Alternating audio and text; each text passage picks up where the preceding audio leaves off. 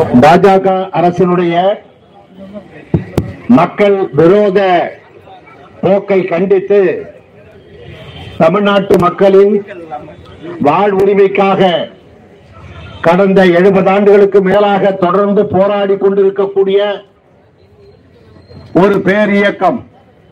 அதனுடைய தலைவர் வணக்கத்திற்கும் போற்றுதலுக்கும் உரிய தமிழர் தலைவர் ஐயா அவர்களே இந்த ஆர்ப்பாட்டத்திற்கு தலைமை வகிக்கக்கூடிய மாநில இளைஞரணி செயலாளர் நாத்திக பொன்முடி அவர்களே நிகழ்விலே கலந்து கொண்டிருக்கக்கூடிய தலைமை கழக பொறுப்பாளர்களே கூடியிருக்கக்கூடிய பெரியார் பெருந்தொண்டர்களே புரட்சிகரமான இளைஞர்களே தாய்மார்களே இயக்கத்திற்கும் அப்பாற்பட்ட தமிழின சான்றோர் பெருமக்களே உங்கள் அனைவருக்கும் பணிவு கலந்த வணக்கத்தை தெரிவித்துக் கொள்கிறோம். திராவிடர் கழகம் என்ற இந்த அமைப்பு இந்திய துணைக்கண்டம் முழுவதும் வாழக்கூடிய ஒடுக்கப்பட்ட மக்களுடைய பட்டியலின மக்களுடைய பழங்குடி மக்களுடைய பிற்படுத்தப்பட்ட மக்களுடைய வாழ் உரிமைக்காக குறிப்பாக தமிழ்நாட்டில் வாழக்கூடிய ஒடுக்கப்பட்ட மக்கள் வாய்ப்பு மறுக்கப்பட்ட மக்கள் உரிமை மறுக்கப்பட்ட மக்கள் இந்த மக்களுடைய வாழ் உரிமைக்காக தொடர்ந்து போராடி பல்வேறு உரிமைகளை பெற்றுக் கொடுத்த இயக்கம் என்ற உரிமையோடு தத்துவ பேராசான் தந்தை பெரியார் அவர்கள் காலம் தொட்டு இன்று வரை நீதி கட்சி காலம் தொட்டு இன்றைக்கு இருக்கக்கூடிய திராவிட மாடல் ஆட்சியுடைய முதல்வர் தளபதி மு க ஸ்டாலின் அவர்கள் ஆட்சி காலம் வரை தொடர்ந்து தொய்வின்றி உழைத்து பாடுபட்டு தொண்டாற்றி ஈகங்கள் பல செய்து சிறை சென்று இந்த மொழியின் இனத்தின் மானத்தை மாண்பை பாதுகாப்பதற்காக பாடுபட்டு வரக்கூடிய ஒரு இயக்கம். சமூக நீதி கொடியை உயர்த்திய ஒரு பேரியக்கம் இந்த இயக்கம். படிக்கக்கூடாத மக்களுக்கு படிப்பை அதன் மூலமாக வேலை வாய்ப்பு கிட்டாத மக்களுக்கு வேலை வாய்ப்பை வேறுபாடு ஜாதியின் பேராலே அடக்குமுறை ஆண் பெண் என்ற பேதத்தின் பேராலே இப்படி பல்வேறு பேதங்கள் வேற்றுமைகள் இருந்த ஒரு சமூகத்தை அடித்து துவைத்து இன்றைக்கு மனித சமத்துவத்தை பேணி பாதுகாக்க வேண்டும் என்ற அந்த உரிமை முழக்கத்தை தொடர்ந்து முழங்கிக் கொண்டிருக்கக்கூடிய ஒரு பேர் இயக்கத்தின் சார்பிலே இந்த ஆர்ப்பாட்டம் தொடர்களே நாட்டிலே அரசு என்பதற்கு என்ன இலக்கணம் சொல்லுகிறார்கள் சொல்லி இருக்கிறார்கள் என்று சொன்னால் வெல்ஃபேர் ஸ்டேட் என்பதுதான் அரசுக்கான இலக்கணம். மக்கள் நலம் சார் அரசு. மக்கள் நலத்தை பாதுகாக்கக்கூடிய ஒரு அரசு. அதற்கு பெயர்தான் அரசு. அப்படி மக்கள் நலத்தை பாதுகாப்பேன் என்று சொல்லி ஆட்சிக்கு வந்தவர்கள் தான் இன்றைக்கு இருக்கக்கூடிய பாரதிய ஜனதா கட்சியினர். ஒன்றிய அரசு நடத்தக்கூடிய பிரதமரோ அவருக்கு இன்றைக்கு பக்கபலமாக இருந்து கொண்டிருக்கக்கூடிய உள்துறை அமைச்சர் அம்மாவோ கடந்த பத்தாண்டு காலம் ஆயிரத்தி ரெண்டாயிரத்தி பதினாலு தொடங்கி இன்னைக்கு ரெண்டாயிரத்தி இருபத்தி நாலு வரைக்கும் பத்தாண்டு காலம் இவர்கள் ஆட்சியில் இருந்திருக்கிறார்கள். என்ன செய்தார்கள்? யாருக்கு? இந்த ஆட்சியால் என்ன யாருக்காவது ஒரு சிறு துரும்பு லாபம் உண்டா பயன் உண்டா என்று கேட்டால் அயோத்தியிலே கோயில் கட்டினோம் என்பார்கள். நீங்க சங்கிகளிடத்திலே பாரதிய ஜனதா கட்சிக்காரர்களிடத்திலே ஆர்எஸ்எஸ் காரர்களிடத்திலே யார்கிட்ட வேணாலும் பேசுங்க. எந்த மக்களுடைய பிரச்சனையை உரிமையை பத்தி கேளுங்க.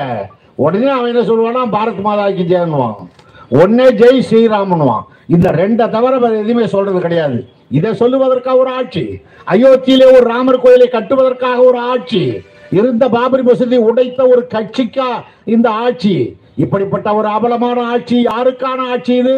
குறைஞ்சபட்சம் விலங்குகள் இடத்துல போய் இன்னைக்கு மத உணர்ச்சியை தூண்டி விடுறான் அயோக்கியர்கள் விலங்கு. சிங்கத்துக்கு தெரியுமா சாய்ப்பு? சிங்கத்துக்கு தெரியுமா நான் இந்துன்னு சொல்லி அது அக்பர் என்றான் இது சீதன்றான் ரெண்டுக்கும் முட்டல் முதல்ல உண்டாக்குறான்னா மனுஷனை எப்படி சும்மா விடுவான்? அப்ப இவ்வளவு பெரிய ஒரு மோசமான ஆட்சி மக்கள் விரோத ஆட்சி இன்னைக்கு நடத்திக்கிட்டு எல்லாம் பொய் பித்தலாட்டம். ஆட்சிக்கு வருவதற்கு முன்னால் அவர் சொன்ன ஒரே ஒரு பொய். எவ்வளவு எத்தனையோ பொய் சொல்றாரு நான் ஒரு பொய்யை மட்டும் உங்கள்கிட்ட சொல்றேன். அவர் சொன்னாரு நான் ஆட்சிக்கு வந்த உடனே எல்லாம் புத்தகம் கணக்கு தொடங்கன்னு சொன்னா பாருங்க. நம்ம ஜனங்க அது வரைக்கும் பேங்க் பக்கம் போனது இல்லை ஒன்றும் இல்லை. போனவனே ஒண்ணு கதை மோசம். இவன் புதுசா போய் எல்லா அக்கௌண்ட்டை தொடங்கி வச்சுக்கிட்டு தினைக்கும் பேங்க் போக வேண்டியது எனக்கு ஏதாவது வந்திருக்கா? ஏதாவது வந்திருக்கா? என் புக்கில் ஏதாவது விழுந்திருக்கா? இதையே கேட்க வேண்டியது. ஏன்னா பதினஞ்சு லட்சம் ரூபா நான் போடுவேன். நீங்கள் வங்கியில் கணக்கை தொடங்கன்ட்டான். வங்கியில் சும்மாவா கணக்கு தொடங்குறான். ஐநூறுரூவா சில வங்கியில் ஆயிரம் ரூபா சில வங்கியில் சில வங்கியில் ஐயாயிரம் ரூபான்னா எங்கேயே கடனை உடனே வாங்கி இந்த மக்கள் போட்டு அந்த பாஸ்புக்கை ஓப்பன் பண்ணதை நீங்கள் கணக்கு போட்டு பாருங்கள் இந்தியா முழுக்க. எத்தனை ஆயிரம் கோடி ரூபாயை ஒற்றை சொல்லால் ஒரு பொய்யால் இந்த நாட்டு மக்களிடமிருந்து சுரண்டி விட்டார்கள். அப்படி சுர சுரண்டிய பாஞ்சு லட்சம் போட்டியான்னு கேட்டா எப்ப நாங்க சொன்னோம்னு கேக்குறோம் எப்ப நான் சொன்னேன் பதினஞ்சு லட்சம் போடுவேன்னு சொல்லி ஆதாரத்தெல்லாம் எடுத்து நாம காட்டுறோம். ஒன்னே ஜெய் ஸ்ரீராமன்றான். ஆதாரத்தை எடுத்து காமிச்சா உடனே பாரத் மாதாக்கி கி ஜெயன்றான் அப்புறம் என்ன சொன்னா இந்த பிரதமர் சொன்னாரு நான் ரொம்ப எளியவன் நான் ரொம்ப டீ வித்தவன் ஒரு போல்ஷிவிக்கு நானு என் கையில இந்த ஆட்சி அதிகாரத்தை கொடுத்தீங்கன்னு சொன்னா உங்களுக்கு எல்லாருக்கும் இனிமேல் இந்த வேலையில்லா திண்டாட்டம்லாம் இருக்காது. ஒரு வருஷத்துக்கு ரெண்டு கோடி பேருக்கு வேலை கொடுப்போம் நான் சார். பத்து வருஷம் ஆகுதுங்க இருபது கோடி பேருக்கு வேலை கொடுத்துருக்கணும். அயோக்கியம் இருந்த வேலையும் பிடிங்கன்னு விட்டான்.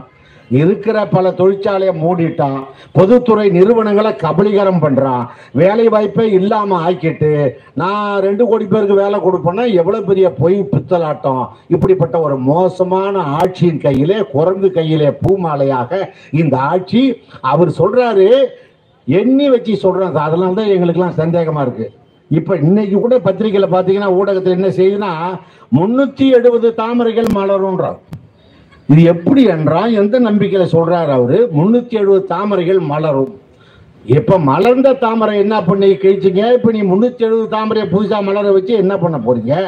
இதுதான் எங்க ஆர்ப்பாட்டத்தினுடைய கேள்வி. யாருக்காக இந்த ஆட்சியை நடத்துறீங்க?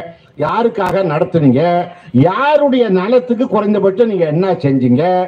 வந்ததுல இருந்து வெளிநாட்டுக்கு டூர் போனாரு. உலகத்தெல்லாம் நல்லா சுத்தி பார்த்துட்டார். ஆசை தீர்ந்து போச்சு. இதுக்கு மேல இன்னும் சுத்தி பார்க்கணும்னு உங்களுக்கு ரொம்ப ஆசையா? இன்னும் நீங்க திரும்ப ஆட்சிக்கு வந்து இன்னும் இந்த உலகம் இன்னும் எங்கெங்க போய் பார்க்க போறாரோ என்ன செய்ய போறாரோ தெரியல. அவங்க இன்னைக்கு அந்த முகத்தோட கிழிஞ்சு போய் தொங்கி கொண்டிருக்கக்கூடிய முகத்தோட இந்த மதத்தையும் ராமனையும் மட்டும் வைத்துக்கொண்டு மீண்டும் தேர்தலை சந்திக்க வருகிறார்கள். அந்த முகமூடிய கிழிச்சு இன்னும் தொங்க விடணும். மோசமான முகமூடி அது இவங்களை நம்பாதீங்கன்னு மக்களுக்கு எச்சரிக்கை செய்வதற்காக தான் தாய் கழகமான திராவிடர் கழகத்தின் சார்பிலே இந்த ஆர்ப்பாட்டம். அவர்கள் ஒரு மதச்சார்பற்ற நாடு வேற்றுமையிலே ஒற்றுமை காணக்கூடிய நாடு. வண்ணங்கள் வேறாக இருந்தாலும் எண்ணங்களால் ஒன்றுபட்டு உலகத்துக்கே எடுத்துக்காட்டான ஒரு ஜனநாயக நாடு என்று சொல்லப்பட்டு பெருமையோடு மதிக்கப்பட்ட நாடு. காந்தி தேசம்னா ஒரு பெருமை. பண்டித ஜவஹர்லால் நேரு பிரதமராக இருந்தார்னா ஒரு பெருமை. எத்தனையோ பிரதமர் இருந்திருக்கிறான். இவ்வளவு ஒரு மோசமான பிரதமரை நாங்க பார்க்கவே இல்லை. போடுற சட்டையிலேருந்து சாப்பிட்ற சாப்பாடு வரைக்கும் பொய் பித்தலாட்டம் தான் போறான் என்ன பார்த்தா நான் காந்தி தேசத்திலிருந்து வருகிறேன். எங்க குஜராத் காந்தி தேசம் காந்தி இப்படியாடா மூணு காலையில ஒரு கோட்டு சாயங்காலம் ஒரு ஓவர் கோட்டு அப்புறம் அதெல்லாம் போட்டுட்டு வந்தாரு. அவருக்கு போட்டிருந்த பேண்ட் சட்டையை கைட்டி போட்டு எங்கே தமிழனை பார்த்துட்டு மதுரை தமிழனை பார்த்துட்டு இடுப்புல ஒரு ஓட்டி மேல ஒரு வேட்டி ராமலிங்க சாமி மாதிரி மாறி இருந்த காந்தி எங்க? ஏய் காலையில் ஒரு ட்ரெஸ்ஸு மாலை ஒரு ட்ரெஸ்ஸு ஒரு நாளைக்கு பத்து லட்ச ரூபாயா சார் அவர் போடுற சட்டைக்கு மதிப்பு? அப்படிப்பட்ட பிரதமர் என்ற போர்வையில் இருந்து கொண்டு உலகம் முழுக்க பாராட்டானாம் யாரும் வந்து இங்கே பார்க்கல? இவரை பற்றி தெரியல. மக்கள்கிட்ட யாரும் கேட்கல. இவராக சொல்லிக்கிறாரு உலகமே என்னை பாராட்டுகிறது.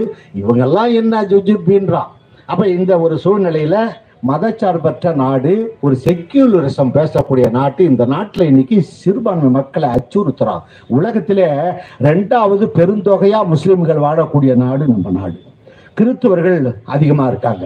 இப்ப இந்த மூன்று மத மக்களும் சேர்ந்து இணக்கமா வாழக்கூடிய ஒரு தேசத்துல இவங்க வந்து இன்னைக்கு என்ன செய்யறான்னு சொன்னா என்ன மோசத்தை உருவாக்குறான்னு சொன்னா இப்ப ஒரு ஐயர் பட்டம் போட்டுக்கிறார் நாங்க போடக்கூடாதுன்னு சொல்றோம்.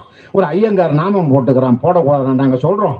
நாங்க மதம் கூடாது ஜாதி இல்லை அப்படின்னு சொல்லக்கூடிய நாங்க அதை போய் தடுக்கலையே. அல்ல ஒரு கிறிஸ்தவர் சிலுவையை அணிஞ்சுக்கிட்டு இருக்காரு நம்ம வேணான்னு சொல்றோம். ஆனா இவர் என்ன செய்யறாருன்னா பெண்களா இருந்தா இஸ்லாமிய பெண்கள் கோஷா போடக்கூடாதுன்னா சரி கோஷா போடக்கூடாது ஏன் போடக்கூடாது? போடாத அப்படின்னா அப்புறம் என்ன சொன்னாரு? முத்தலாக்கு தடை சட்டம் கொண்டு வந்தாரு. எல்லாம் அவங்களுடைய பிரச்சனைகளை போய் கை வச்சு நுழைச்சு அவங்களுடைய அந்த மண் மனித உணர்வுகளை மனித மாண்புகளை கேவலப்படுத்துறான். முத்தலாக்கு தடை சட்டம் திடீர்னு பார்த்தா பொது சிவில் சட்டம் எல்லாமே குறிவைத்து ஒரு குறிப்பிட்ட மதத்தை பின்பற்றுகிறார்கள் என்பதற்காக அவர்களுக்கு அடிமீது அடி கொடுத்து கொண்டிருந்தால் நாடு என்ன ஆகும்? இந்த ஒற்றுமை எப்படி போகும்? எவ்வளவு ஒரு சின்ன பின்னமான வன்முறை காடாக இந்த தேசம் ஆகிவிடாதா? இந்த தேசத்திலே ஒன்றுபட்ட மக்களை பார்ப்பதற்கு தானே பெரியார் பாடுபட்டார் காகித மில்லத் பாடுபட்டார் எத்தனை காந்தியார் வரைக்கும் பாடுபட்டாங்க. இப்படி இவங்கெல்லாம் உருவாக்கி வைத்திருக்கக்கூடிய மத சார்பின்மை என்ற மத சகிப்புத்தன்மை என்ற அனைவரும் ஒன்று என்ற அந்த மனுஷ சாதாரணமா உடைச்சி அறிகிறேன் சார். அப்ப இப்படிப்பட்டவர் கையிலே மீண்டும் இந்த ஆட்சி வந்துவிட்டால் நிலைமை என்ன ஆகும் என்பதைத்தான் இன்றைக்கு இது தெருவிலே நாங்கள் போடக்கூடிய முழக்கமாக இருக்கலாம். இன்றைக்கு இது தெரு முழக்கம். நாளைக்கு இதுவே பெரு முழக்கம். மோடியை வீட்டுக்கு அனுப்பக்கூடிய முழக்கம். அமித்ஷாவை வீட்டுக்கு அனுப்பக்கூடிய முழக்கம். பணக்காரர்களுக்கு ஆதரவாக நிற்கக்கூடிய ஒரு ஆட்சி. ஏழை எளிய மக்களுக்கு எதிரான ஒரு ஆட்சி. பழங்குடி மக்களுக்கு எதிரான ஒரு ஆட்சி. பட்டியலின மக்களுக்கு எதிரான ஆட்சி. பிற்படுத்தப்பட்ட மக்களுக்கு எதிரான ஆட்சி. சமூக நீதிக்கு எதிரான ஆட்சி மனித சமத்துவத்துக்கு எதிரான ஆட்சி. இப்படிப்பட்ட ஆட்சியை தூக்கி எறிய வேண்டும். ரெண்டாயிரத்தி இருபத்தி நாலுனா ரொம்ப நாள் இல்லை. அநேகமா ஏப்ரலுக்குள்ள தேர்தல் நடந்து விடலாம். மே கடைசிக்குள்ள உண்மை என்ன என்று தெரிந்து விடலாம். இப்படி ஒரு சூழ்நிலையிலே இப்படிப்பட்ட மத வெறியர்களை மனித குணாம்சம் அற்றவர்களை விலங்கு மனப்பான்மை உள்ளவர்களை வீட்டுக்கு அனுப்புவதுதான். மோடியை நீங்கள் ஆண்டது போதும் மக்கள் மாண்டது போதும். மணிப்பூரிலும் பஞ்சாப் விவசாயிகள் படக்கூடிய டெல்லியின் வீதிகளிலே அனுபவிக்கக்கூடிய கஷ்டங்களிலும் பார்க்கிறோம். வீட்டுக்கு போங்கள் மோடியே கோ பேக் மோடி என்று சொல்லக்கூடிய முழக்கம். துளிர் விட்டு எழ வேண்டும் வேகமாக எழ வேண்டும் என்பதை இன்றைக்கு தொடங்கி வைக்கிறார் எங்கள் தலைவர் தமிழர் தலைவர் ஆசிரியர் அவர்கள். தொட்டது துளங்க வைக்கக்கூடிய ஆற்றல் படைத்த தலைவர் அவர். அவர் சொல்லி எதுவுமே நடக்காம போனது கிடையாது. எழுதி வச்சுக்கிங்க.